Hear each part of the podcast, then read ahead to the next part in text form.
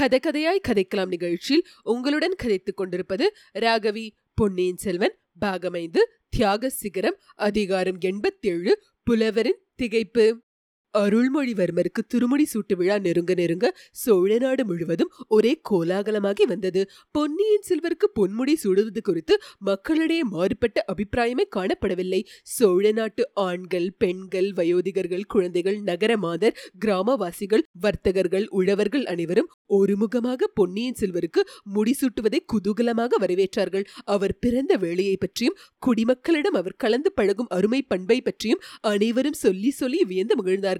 ராமருக்கு பட்டாபிஷேகம் செய்து வைக்க தசரதர் முடிவு செய்துவிட்டார் என்று அறிந்ததும் அயோத்தி மக்கள் எல்லாரும் எவ்வளவு மகிழ்ச்சி அடைந்தார்கள் என்பதை ராமகதை நமக்கு வர்ணிக்கிறது.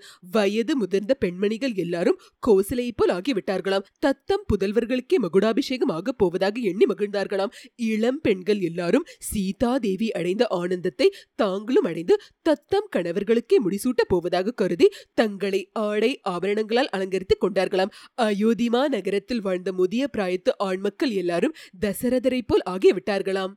மாதர்கள் வயதின் மிக்கார் கோசலை மனத்தை ஒத்தார் வேதியர் வசிட்டன் ஒத்தார் வேறுள மகளிர் எல்லாம் சீத்தையை ஒத்தார் அன்னாள் திருவினை ஒத்தாள் அவ்வூர் சாதன மாதர் எல்லாம் தயரதன் தன்னை ஒத்தார் என்று அயோத்தி மக்களின் மனோநிலையை கம்பனாளர் அற்புதமாக சித்தரித்திருக்கிறார். அவ்வாறு அயோத்தி மக்களின் உள்ளன்பையும் தன் மதிப்பையும் அடைவதற்கு ராமர் என்ன அருஞ்செயல் புரிந்திருந்தார். அவருடைய கோதண்டத்தின் மகிமையெல்லாம் பிற்காலத்தில் அல்லவா வெளியாவதற்கு இருந்தது. ராவணன் முதல் முதலிய ராட்சதர்களை வதம் செய்து மூன்று உலகங்களுக்கும் பயத்திலிருந்து விடுதலை அளித்த பெருமை பின்னால் அல்லவா அவரை சேர்வதாக இருந்தது.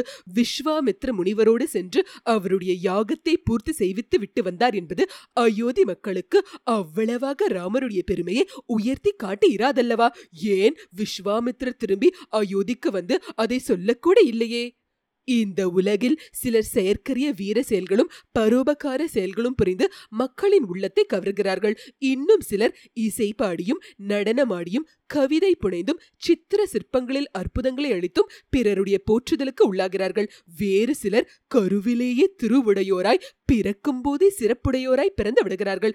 குறிப்பிடக்கூடிய காரணம் எதுவுமின்றி பார்ப்பவர்களுடைய உள்ளங்களை எல்லாம் கவர்ந்து வசீகரிக்கக்கூடிய சக்தியை இயற்கை எண்ணெய் அவர்களுக்கு அளித்து விடுகிறாள். ஆஹா இயற்கை என்னை மிக்க பாரபட்சமுடையவள் போலும். ஆனாலும் நாம் என்ன கண்டோம்? இயற்கை என்னை அத்தகைய வசீகரத்தை அவர்களுக்கு அளிக்கும் போது அதற்கு இணையாக வேறு என்ன பிரதிகூலமான அம்சங்களை அளித்திருக்கிறாளோ? நமக்கு என்ன தெரியும்? அவ்வளவு தூரம் அயோத்தி மாந்தரின் உள்ளன்பை கவர்ந்து அவர்களுடைய போற்றுதலுக்கு உரியவராய் இருந்த ராமர் உலகில் சாதாரண மனிதர் யாரும் அடையாத துன்பங்களை எல்லாம் அடைய வேண்டி இருந்ததல்லவா? நாட்டை துறந்து காட்டுக்கு சென்று காதல் மனைவியை பறிகொடுத்து சொல்லுவதற்கு இயலாத மனவேதனை பட வேண்டி இருந்ததல்லவா? அருள்மொழிவர்மர் இயற்கை எண்ணெயின் பாரபட்சமான சலுகைக்கு பாத்திரமானவர். அவருடைய தோற்றமே அவரை பார்த்தவர்கள் அனைவர் மனத்தையும் வசீகரித்தது. அவருடைய இனிய பேச்சும் பண்புகளும் அவருடன் பழக நேர்ந்தவர்கள் எல்லாருடைய அன்பையும் கவர்ந்தன. ஈழ நாட்டு போர்க்களத்துக்கு அவர் சென்றிருந்த போது அவ்வளவாக வீர தீர செயல்கள் புரிவதற்கு சந்தர்ப்பங்கள் கிட்டவில்லை. ஆயினும் அவருடைய வீர பிரதாபங்களை பற்றி கற்பனை செய்திகள் பல சோழ நாடெங்கும் பரவி வந்தன. ஒருவரிடம் நாம் அன்பு கொண்டு விட்டால் அவரை பற்றிய எவ்வளவு மிகைப்படுத்தப்பட்ட புகழுரைகளை எளிதில் நம்புவதற்கு ஆயத்தமாய் விடுகிறோம் அல்லவா?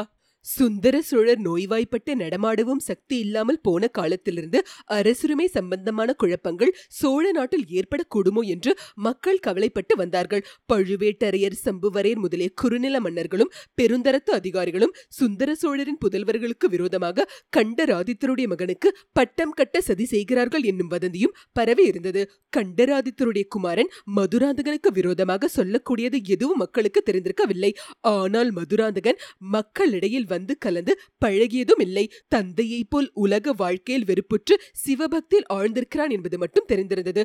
விஜயாலய சோழர் காலத்திலிருந்து சோழ ராஜ்யம் விரிந்து பறந்து வந்ததையும் வர்த்தகம் செழித்து மக்களின் வாழ்க்கை உயர்ந்து வந்ததையும் சோழ சைன்யங்கள் வெற்றி கொண்ட நாடுகளிலிருந்து பலவித செல்வங்கள் சோழ நாட்டில் வந்து குவித்துக் கொண்டிருந்ததையும் பார்த்து கழித்து பெருமிதம் அடைந்திருந்த மக்கள் சோழ பேரரசு மேலும் மேலும் பல்கி பரவி தழைக்க வேண்டும் என்று விரும்பினார்கள். சிவபக்தியில் முழுக்க முழுக்க ஈடுபட்ட ஏற்பட்ட மதுராந்தகர் சிங்காதனம் ஏறினால் சோழ ராஜ்யத்தின் முன்னேற்றம் தொடர்ந்து நடைபெற முடியுமா என்று ஐயுற்றார்கள்.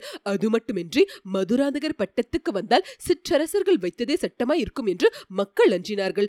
ஆதித்த கரிகாலரை பற்றி வீராதி வீரர் என்று பெருமதிப்பு மக்களுக்கு இருந்தாலும் அவர் சிங்காதனம் ஏறுவது பற்றியும் அவ்வளவாக உற்சாகம் கொள்ள இடமில்லாமல் இருந்தது. ஆதித்த கரிகாலரிடம் மக்கள் வசீகருக்கும் இனிய சுபாவம் இல்லை. எல்லாருடனும் அவர் சரளமாக கலந்து பழகுவதும் இல்லை. இதையன்றி கரிகாலரை பற்றி மர்மமான பல வதந்திகள் உலாவி வந்தன. அவர் ஏதோ பெரிய குற்றம் செய்துவிட்டார் என்றும் அவருடைய மனசாட்சியே அதற்கு அவரை வருத்தி கொண்டிருக்கிறது என்றும் அதனாலேயே தந்தை சுந்தர சோழரின் அபிமானத்தை இழந்து விட்டார் என்றும் வதந்திகள் பரவி இருந்தன. இன்னும் பலவிதமான கற்பனை கதைகளும் கட்டிவிடப்பட்டிருந்தன. ஆகையால் அவர் அகால மரணம் அடைந்தபோது ஒரு மகாவீரனுக்குரிய மரியாதையை மக்கள் செலுத்தினாலும் அதிகமாக துக்கப்பட்டு கொண்டிருக்கவில்லை. வால் நட்சத்திரத்தின் பேரில் பழியை போட்டுவிட்டு ஒருவாறு மனத்தை சமாதானப்படுத்திக் கொண்டார்கள். பெரிய பழுவேட்டரையரின் மரணமும் அது நேர்ந்த விதமும் மக்களுடைய உள்ளத்தில் அவர் பேரில் புதியதொரு அபிமானத்தையும் மரியாதையும் உண்டாக்கி இருந்தது. அந்த வீரக்கிழவர் முதுமை பிராயத்தில் மணந்து கொண்ட மாய மோகினி உண்மையில் பாண்டிய நாட்டு ஆபத்து உதைகளை சேர்ந்தவள் என்றும் அவளுடைய தூண்டுதலினாலேதான் பெரிய பழுவேட்டரையரின் மனம் கெட்டு போயிருந்தது என்றும் ஆதித்த கரிகாலரின் அகால மரணத்துக்கு பாண்டிய நாட்டு ஆபத்துவதிகளே காரணம் என்றும் உண்மையை அறிந்து கொண்டதும் பெரிய பழுவேட்டரையர் செய்த குற்றத்துக்கு பிராயச்சித்தமாக தம்மை தாமே மாய்த்து கொண்டார் என்றும் வதந்திகள் பரவிவிட்ட பிறகு ஜனங்கள் பெரிய பழுவேட்டரையரை குறித்து ஐயோ பாவம்! என்று அனுதாபப்பட்டார்கள். அவர் இறப்பதற்கு முன்னால் மதுராந்தகருக்கு பட்டம் கட்டும் எண்ணத்தை விட்டுவிடுங்கள். பொன்னியின் செல்வருக்கே முடிசூட்டுங்கள் என்று மற்ற குறுநில மன்னர்களுக்கு கட்டளையிட்டு விட்டு சென்றார் என்பதும் அவரிடம் மக்களின் மரியாதையை அதிகப்படுத்தியது. மக்களின் மனத்தில் உள்ள விருப்பம் நிறைவேறுவதற்கு ஒரு பெரிய தடங்களை நிவர்த்தி செய்துவிட்டல்லவா? அந்த மாபெரும் வீரக்கிழவர் உயிர் நீத்தார். அவருடைய நினைவு வாழ்க அவருடைய குலம் வாழ்க. இவ்வாறு ஜனங்கள் நன்றி உணர்ச்சியுடன் அவரை பற்றி புகழ்ந்து பேசினார்கள். மதுராந்தக தேவர் விஷயத்தில் ஆள்மாறாட்டம் நடந்திருக்கிறது என்னும் விவரம் பொதுமக்களில் யாருக்குமே தெரிந்திருக்கவில்லை. அரச குடும்பத்தினரையும் அவர்களுடன் நெருங்கி தொடர்பு கொண்டவர்களையும் தவிர வேறு யாருக்கும் அந்த செய்தி தெரியாது. பழைய மதுராந்தகர் பெரும்பாலும் அரண்மனைக்குள்ளே பொழுதை கழித்தார். மிக அபூர்வமாகவே வெளிப்புறப்பட்டார். அந்த சந்தர்ப்பங்களிலும் அவர் பொதுமக்களுடன் கலந்து பழகுவதில்லை. அவருக்கு முடிசூட்டும் பேச்சு நடந்து கொண்டிருந்த போது மூடு பல்லக்கில் வைத்து அவரை அழைத்துக் கொண்டு போவது வழக்கமா இருந்தது. அவருடைய அங்க அடையாளங்களை கூர்ந்து கவனிக்க பொது பொதுஜனங்களுக்கு சந்தர்ப்பம் ஏற்படவில்லை. ஆகையால் பழைய மதுராந்தகர் போய் புதிய மதுராந்தகர் வந்துள்ள விவரமே மிக பெரும்பாலான மக்களுக்கு தெரியாமல் இருந்தது. ஆதலன் திருவையாற்றில் நடந்த திருவாதிரை திருவிழாவில் புதிய மதுராந்தகரை பார்த்தவர்கள் எவரும் ஆள் வேற்றுமை எதுவும் இருப்பதாக அறியவில்லை. அவர் மனைவி பூங்குழலி மட்டும் சிலருடைய கவனத்தை கவர்ந்தாள். அந்த பெண் சின்ன பழுவேட்டருடைய மகள் என்று சிலர் கூறியதை மற்றும் சிலர் மறுத்துரைத்தார்கள். கடலில் படகு செலுத்தி வந்த ஓடக்கார பெண் இவள் என்றும் மதுராந்தகர் சமீபத்தில் இவளை மணந்து கொண்டார் என்றும் சொன்னார்கள். அரச குடும்பத்தினரும் குறுநில மன்னர்களும் பலதார மனம் செய்து கொள்வது அந்நாளில் சாதாரணமாக இருந்தபடியால் யாவரும் அதை பற்றி வியப்பு அடையவில்லை சிற்றரசர்கள் பலர் தூண்டியும் மதுராந்தக தேவர் தமக்கு பட்டம் வேண்டாம் என்று சொல்லிவிட்டார் என்னும் வதந்தி மக்களுக்கு பொதுவாகவே அவரிடம் மரியாதை உண்டு பண்ணியிருந்தது. சிவபக்தியில் திளைத்து பரவச நிலையை அடைந்திருந்த அவருடைய தோற்றமும் அந்த மரியாதையை வளர்த்தது. ஓடக்கார பெண்ணாகிய பூங்குழலியை முன்னிட்டே மதுராந்தகர் சோழ சிங்காசனத்தை விரும்பவில்லை என்ற பேச்சு இன்னும் பல பலருடைய அபிமானத்தை அவர் கவர்ந்து கொள்ள காரணமா இருந்தது. பொன்னியின் செல்வருக்கு பட்டாபிஷேகம் நடந்ததும் மதுராந்தக தேவருக்கும் ஏதேனும் பெரிய பதவி அளிப்பார் என்றும் பேசிக் கொண்டார்கள். முடிசூட்ட நாளை தள்ளி வைத்துக் கொண்டால் சமாளிக்க முடியாத கூட்டம் நேர்ந்துவிடும் என்றுதான் தை பிறந்தவுடனே நாள் குறிப்பிட்டிருந்தார்கள். இன்னும் ஜனங்களுடைய சௌகரியத்துக்காக வேறு பல ஏற்பாடுகளும் செய்திருந்தார்கள். கொடும்பாளூர் வேளர் தம்முடன் அழைத்துக் கொண்டு வந்திருந்த மாபெரும் தென்திசை படையில் மிகப்பெரிய பகுதியை பொன்னியின் செல்வர் கட்டளையின் பேரில் திரும்பி அனுப்பிவிட்டார். தம்முடன் ஆயிரம் வீரர்களை மட்டும் வைத்துக் கொண்டிருந்தார். அவ்விதமே பழுவேட்டரர் கட்சியை சேர்ந்த சிற்றரசர்கள் குடந்தைக்கு அருகில் கொண்டு வந்து நிறுத்தியிருந்த வீரர்களும் திரும்பி அவரவர்களுடைய இடத்துக்கு அனுப்பப்பட்டார்கள். சின்ன பழுவேட்டரர் கோட்டை பாதுகாப்புக்காக வழக்கமாக வைத்திருந்த வீரர்கள் மட்டுமே இப்பொழுது இருந்தார்கள். பழுவூர் வீரர்களும் கொடும்பாளூர் வீரர்களும் வேளக்கார படை வீரர்களும் தங்களுடைய பகை மாச்சரியங்களை எல்லாம் மறந்து ஒருவரை ஒருவர் கட்டி தழுவிக் கொள்வதும் கேலி செய்வதும் கூத்தாடி குதூகலிப்பதுமாக இருந்தார்கள். முடிசூட்டு விழாவை பார்ப்பதற்கு திரள் திரளாக வந்து குவிந்த வண்ணமா இருந்த மக்களுக்கு அவர்கள் கூடிய வரைவில் உதவியா இருந்தார்கள். சில சமயம் வேடிக்கைக்காக வானர சேஷ்டைகளில் அவ்வீரர்கள் ஈடுபட்ட போதிலும் ஜனங்கள் அவற்றை பொருட்படுத்தவில்லை. தஞ்சை கோட்டைக்கு உட்புறமும் புறநகரமும் தேவேந்திரனின் அமராவதி நகரை போல் அலங்கரிக்கப்பட்டு விளங்கின. நகரில் உள்ள ஒவ்வொரு வீட்டுக்கும் வெளியூரிலிருந்து விருந்தாளிகள் வந்து குவிந்த வண்ணம் இருந்தார்கள். கடைசியாக மகுடாபிஷேகத்துக்கு குறிப்பிட்ட தினத்தன்று சூரியன் உதயமாயிற்று. உதிக்கும் போதே பனித்திரளை போக்கிக் கொண்டு பொற்கிரணங்களை பரப்பிக்கொண்டு தேஜோமயமாக உதித்த சூரியனை பார்த்த மாந்தர் அனைவரும் இன்றைக்கு பொன்னியின் செல்வருக்கு மகுடாபிஷேகம் அல்லவா? ஆகையால் சூரியன் பொன் பொன்னொளி வீசி திகழ்கிறான் என்று கூறி மகிழ்ந்தார்கள். மகுடாபிஷேகத்துக்கு உரிய வேலை வருவதற்கு வெகுநேரம் முன்னதாகவே பட்டாபிஷேக மண்டபத்தின் வாசலில் ஜனத்திரள் சேர ஆரம்பித்து விட்டது. மண்டபத்துக்குள்ளே பொதுமக்கள் அனைவரும் இடம்பெறுதல் இயலாத காரியமல்லவா? முடிசூட்டு வைபவம் நடந்த பிறகு பொன்னியின் செல்வர் மண்டபத்திலிருந்து வெளியில் வந்து பட்டத்து யானை மீது ஏறி வீதி வலம் தொடங்கும் போது மக்கள் அனைவரும் அவரை கண்டு மகிழ முடியும். அதற்காக நேரம் கழித்து வர முடியுமா என்ன? முன்னதாக வந்தால் பொன்னியின் செல்வர் பொன் மகுடம் சூட்டிக்கொண்டு வெளிவரும்போதே அவரை அவரை பார்க்கலாமே. மகுடாபிஷேக மண்டபத்துக்குள் அரண்மனையை சேர்ந்தவர்கள் வருவதற்கு தனியான பின்புற பாதை இருந்தது. அதன் வழியாக சுந்தர சோழரும் வானமாதேவியும் அவர்களை தொடர்ந்து செம்பியன் மாதேவியும் மதுராந்தகர் பூங்குழலி குந்தவை பிராட்டி வானதி ஆகியவர்களும் வந்து சேர்ந்தார்கள். முதன் மந்திரி அனிருத்தர் சின்ன பழுவேட்டரையர் சம்புவரையர் சேனாதிபதி பூதி விக்ரமகேசரி மலையமான் மிலாடுடையார் மற்றும் சிற்றரசர்கள் சாமந்தகர்கள் வர்த்தக கணத் தலைவர்கள் கோட்டை தலைவர்கள் பெருந்தக அதிகாரிகள் சிவாச்சாரியர்கள் விண்ணகர பட்டர்கள் தமிழ் பெரும் புலவர்கள் ஆகியோர் வாசலில் கூடியிருந்த பெரும் ஜனக்கூட்டத்தில் புகுந்து முண்டியடித்துக் கொண்டு உள்ளே வந்து சேர்ந்தார்கள். கடைசியில் பொன்னியின் செல்வரும் வல்லவரையின் வந்தியத்தேவனும் தாமரை மலர் போல் அமைந்த திறந்த தங்கரதத்தில் அமர்ந்து மகுடாபிஷேக மண்டபத்தின் வாசலை அடைந்தபோது பூரண சந்திரனை கண்ட அலைக்கடலை போல் அந்த ஜனசமுத்திரம் கரகோஷம் முழக்கி ஆரவாரம் செய்தது. மகுடாபிஷேகத்துக்கு உரிய வைதிக சடங்குகள் எல்லாம் நடந்தேறின. சோழ குலத்து மன்னர்கள் வழி வழியாக பட்டாபிஷேக தினத்தன்று சிரசில் முடிசூட்டிக் கொள்ளும் மணிமகுடமும் மார்பில் அணியும் நவரத்தின மாலை இடையில் தரிக்கும் உடைவாள் கையில் ஏந்தும் செங்கோல் ஆகியவற்றை ஒரு பெரிய சித்திர தாம்பாளத்தில் வைத்து சபையில் பெரியவர்கள் முன்னாலெல்லாம் கொண்டு போனார்கள்.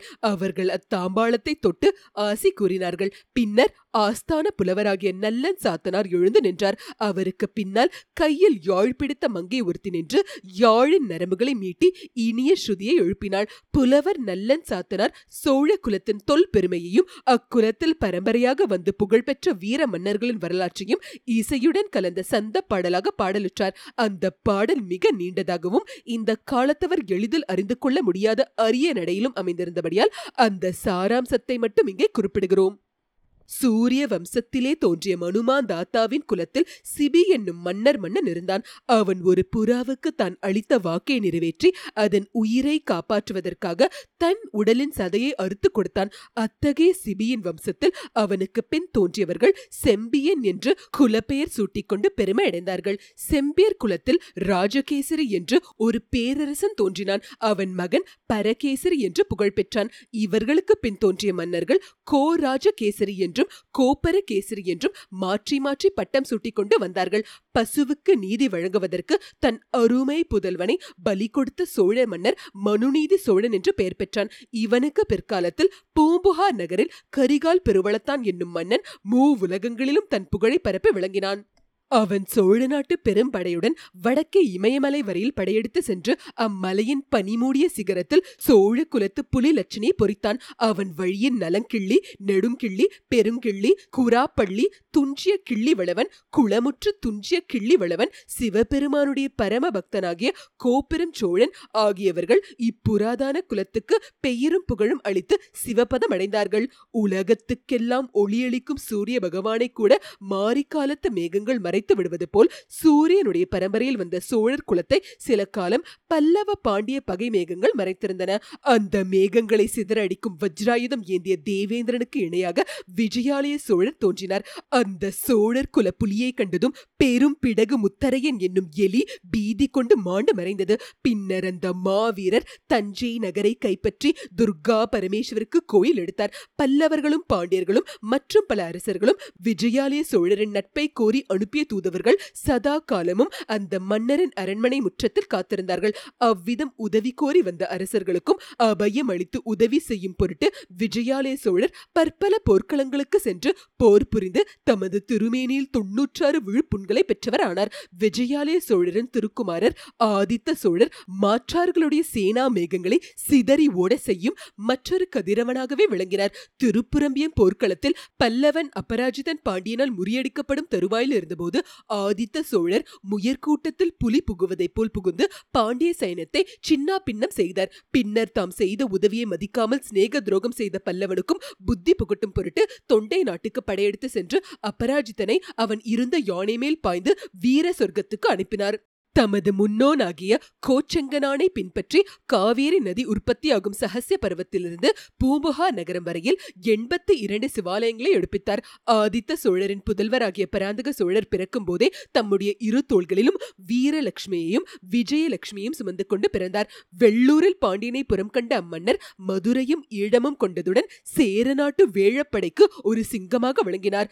வடக்கே துங்கபத்ரை நதிக்கு அப்பால் இருந்த சளுக்கர்களும் வேங்கி மண்டலத்தாரும் பராந்தக சோழருடைய பெயரை கேட்டு சிம்ம சொப்பனம் கண்டவர்கள் போல் நடுநடுங்குவார்கள் அவருடைய புகழை கேட்டு பொறுக்காமல் பொறாமை கொண்ட இரட்டை மண்டலத்து கண்ணரதேவன் ஏழு சமுத்திரம் சேர்ந்தது போன்ற மாபெரும் படையை திரட்டிக் கொண்டு பராந்தக சக்கரவர்த்தி போரில் புறம் காண வந்தான். பராந்தகனின் மூத்த புதல்வராகிய ராஜாதித்த தேவர் குருக்ஷேத்திரத்தை ஒத்தியிருந்த தக்கோல போர்க்களத்தில் கண்ணர தேவனையும் அவனுடைய மாபெரும் கடல் போன்ற சேனையும் முறியடித்து சின்ன பின்னம் செய்த பிறகு ஆனை மேல் துஞ்சி வீர சொர்க்கம் எய்தினார். பராந்தக சோழர் தில்லை சிதம்பரத்து நடராஜ பெருமான் ஆலயத்தில் பொன்மண்டபம் கட்டிய பின்னர் அப்பெருமானுடைய இணையடிகளை அடைந்தார். அவருடைய புதல்வர் சிவஞான கண்டராதித்த தேவர் சிவாலய பணிகள் செய்வதில் ஈடுபட்டிருந்த சிவபதத்தை அடைந்தார். அவருடைய காலத்தில் தொண்டை மண்டலத்தை பகைவர்களுடைய ஆதிக்கத்திலிருந்து விடுதலை செய்து சீட்புலி நாடு வரையில் புலிக்கொடியை நிலைநாட்டியவரான அரிஞ்சிய தேவரும் தமது தமையனை பிரிந்து அதிக காலம் இருக்க மனமின்றி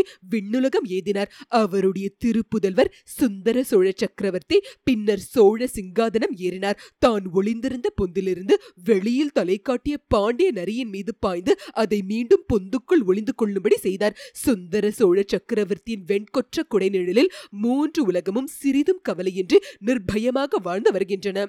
இவ்வாறு ஆயிரம் ஆயிரம் ஆண்டுகளாக வீர புகழ் பெற்று விளங்கும் குலத்தில் வந்த பொன்னியின் செல்வரை எம் மொழிகளால் எம் போற்ற முடியும்? அவருடைய புகழை சொல்வதற்கு கலைமகளே பிறந்து வந்தால் ஒருவேளை சாத்தியமாக கூடும். எம்மை போன்ற மிக சாதாரண புலவர்களால் இயம்புவது அன்று. இவ்விதம் நல்லன் சாத்தனார் சோழ குல பெருமைகளை பாடி முடித்தார். அவருக்கு பிறகு வடமொழி புலவர்களும் புத்த பிக்ஷுக்களும் சிவாச்சாரியார்களும் வைஷ்ணவ ஆச்சாரியர்களும் வாழ்த்து கூறுவதற்கு காத்திருந்தார்கள். இவர்களை எப்படி சுருக்கமாக முடிக்க செய்வது என்பது பட்டாபிஷேக முகூர்த்தம் வைத்திருந்தவர்களுக்கு பெரும் கவலையாய் போய்விட்டது. அப்படி கவலைப்பட்டவர்களில் சின்ன பழுவேட்டரரும் ஒருவர். அவர் தமது கரத்தினால் சோழர் குலத்து புராதான கிரீடத்தை எடுத்து பொன்னியின் செல்வரின் சிரசில் சூட்டுவதற்கு ஆயத்தமா இருந்தார் புலவர்களையும் பண்டிதர்களையும் எப்படி விரைவில் பாடி முடிக்க செய்வது என்று எண்ணி சுற்றுமுற்றும் பார்த்த சின்ன பழுவேட்டரையரின் சமீபத்தில் புதிய ஆள் ஒருவன் திடுதிடுவென்று அவ்வளவு ஜன கூட்டத்தாரையும் தாண்டி அவன் எப்படி ஆஸ்தான மண்டபத்துக்குள் வந்தான் என்பது பலருக்கும் வியப்பு அளித்தது. ஆனால் வந்தியத்தேவனுக்கு அது வியப்பு அளிக்கவில்லை. மாறுவேடம் போன்றிருந்தவன் ஆழ்வார்க்கடியான்தான் என்பதை அறிந்திருந்த வந்தியத்தேவன் பொன்னியின் செல்வரை நோக்கினான். அவரும் அந்த சமிங்கையை தெரிந்து கொண்டவராக தோன்றினார். சின்ன பழுவேட்டரையரின் காதில் ஆழ்வார்க்கடியான் என்ன ரகசிய செய்தியை சொன்னானோ தெரியாது. உடனே அவருடைய முகத்தில் பெரும் கவலையும் கலக்கமும் குடிக்கொண்டன. ஒரு கணம் தயங்கி நின்றுவிட்டு அவனை அழைத்துக் கொண்டு அச்சபா மண்டபத்தில் அதிக கூட்டம் இல்லாத ஒரு பக்கத்துக்கு சென்றார். இதை கவனித்தார் பொன்னியின் செல்வர். நல்லன் சாத்தனால் சோழர் குல பெருமையை கூறி வந்த போதெல்லாம் கைகூப்பி நின்று வணக்கத்துடன் கேட்டுக்கொண்டு வந்தவர். இப்போது அந்த புலவரை நோக்கி ஐயா புலவரே இத்தனை நேரமும் தாங்கள் கூறி வந்த புகழெல்லாம் என் முன்னோரை பற்றியவை அல்லவோ? இந்த புராதான பெருமை வாய்ந்த சிங்காதனத்தில் அமர்ந்து மணிமகுடம் சூட்டிக்கொள்வதற்கு தகுதியுள்ளவனாக நான் என்ன காரியம் செய்திருக்கிறேன்? அதை பற்றி கூறுவதற்கு கலைமகள் இங்கே இப்போது பிரசன்னமாவது சாத்தியமில்லாததால் தங்களால் இயன்ற வரையில் சற்று எடுத்து இயம்பலாமே என்றார். புலவர் திகைத்து நின்றதை பார்த்த பொன்னியின் செல்வர் ஐயா தாங்கள் திகைத்து நிற்பது இயல்பே. தங்கள் பேரில் குற்றமில்லை. அவ்வாறு என்னுடைய புகழை பாட்டில் அமைத்து பாடும்படியாக நான் இன்னமும் ஒரு காரியமும் செய்யவில்லை. இன்றுதான் தொடங்கப் போகிறேன். என்றார். இத்துடன் அதிகாரம் எண்பத்தி ஏழு முற்றிற்று. கேட்டோ கதைக்கலாம் நிகழ்ச்சியை கேட்டு ஆதரிக்கும் அன்பர்கள் எங்களை முகநூலிலும் இன்ஸ்டாகிராமிலும் பின்தொடருமாறும் கேட்டுக்கொள்கிறோம். மேலும் உங்களது உற்றார் உறவினர்களுக்கும் கேட்டோ கதைக்கலாம் அலைவரிசை தெரியப்படுத்தும்படி கேட்டுக்கொள்கிறோம்.